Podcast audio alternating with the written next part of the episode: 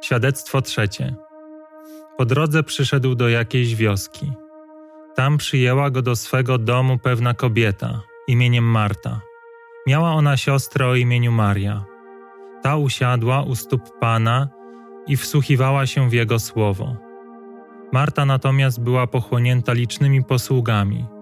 Zatrzymała się więc i powiedziała: Panie, nic cię to nie obchodzi, że moja siostra zostawiła mnie samą przy posługiwaniu? Powiedz jej, żeby mi pomogła.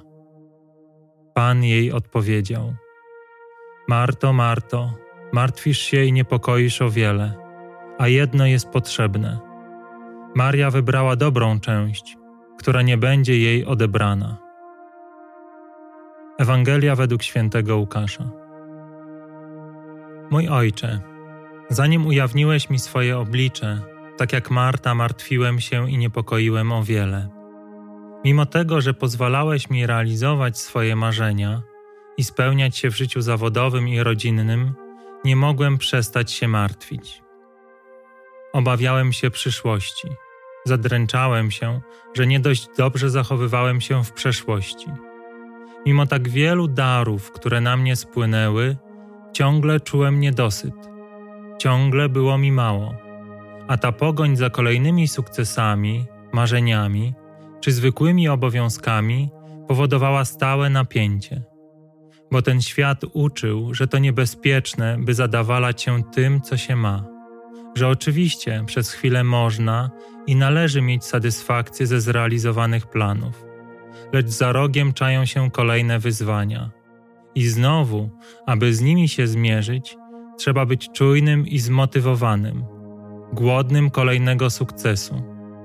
Ten, który jest zadowolony z tego, co już ma i nie chce więcej, to opis, który bardziej pasował do żebraka niż do kogoś, kogo chciałem naśladować. Więc goniłem za kolejnymi zadaniami, obowiązkami, celami osiągałem i gromadziłem coraz więcej, licząc gdzieś po cichu, że to kiedyś się skończy, że w końcu osiągnę taki stan, że nic więcej nie będzie mi potrzebne. Było jednak odwrotnie. Za każdym osiągniętym marzeniem pojawiało się kolejne, jeszcze wspanialsze, jeszcze bardziej niesamowite, kolejny cel do osiągnięcia. Miłosierny Ojcze, Dziękuję Ci za Twą łaskę, dzięki której zrozumiałem, że nie chcę dłużej tak żyć. Dziękuję za odwagę, aby wyrzucić to wszystko, czego do tej pory się nauczyłem, i za determinację, aby szukać spokoju, który nie przemija, radości, która nie potrzebuje niczego.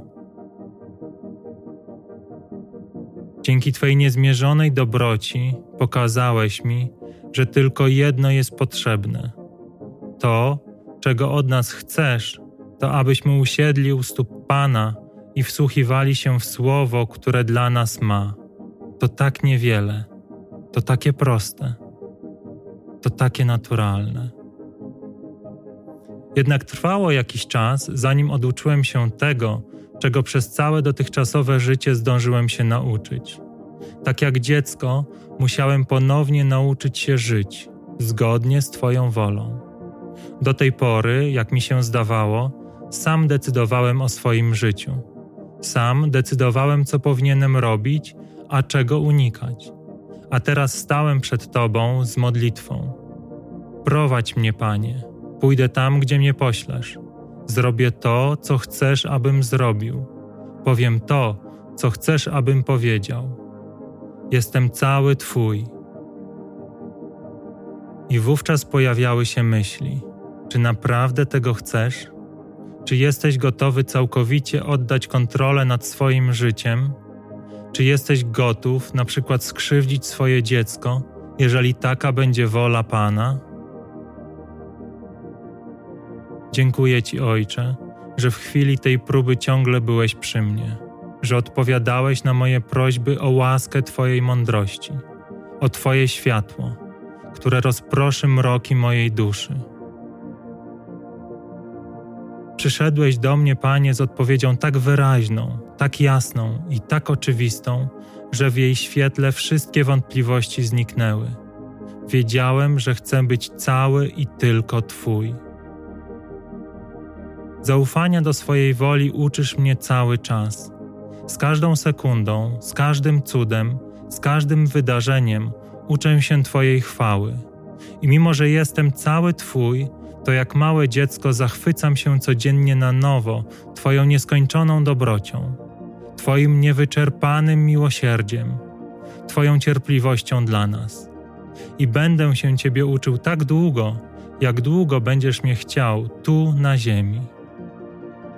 Błogosławiony Ojcze, spraw, abyśmy wypełnieni Twoją łaską Tobie oddali wszystkie nasze troski, zadania, obowiązki, abyśmy jak Maria odkryli to jedno, co jest nam potrzebne, abyśmy odkryli tę część, która nie będzie nam odebrana.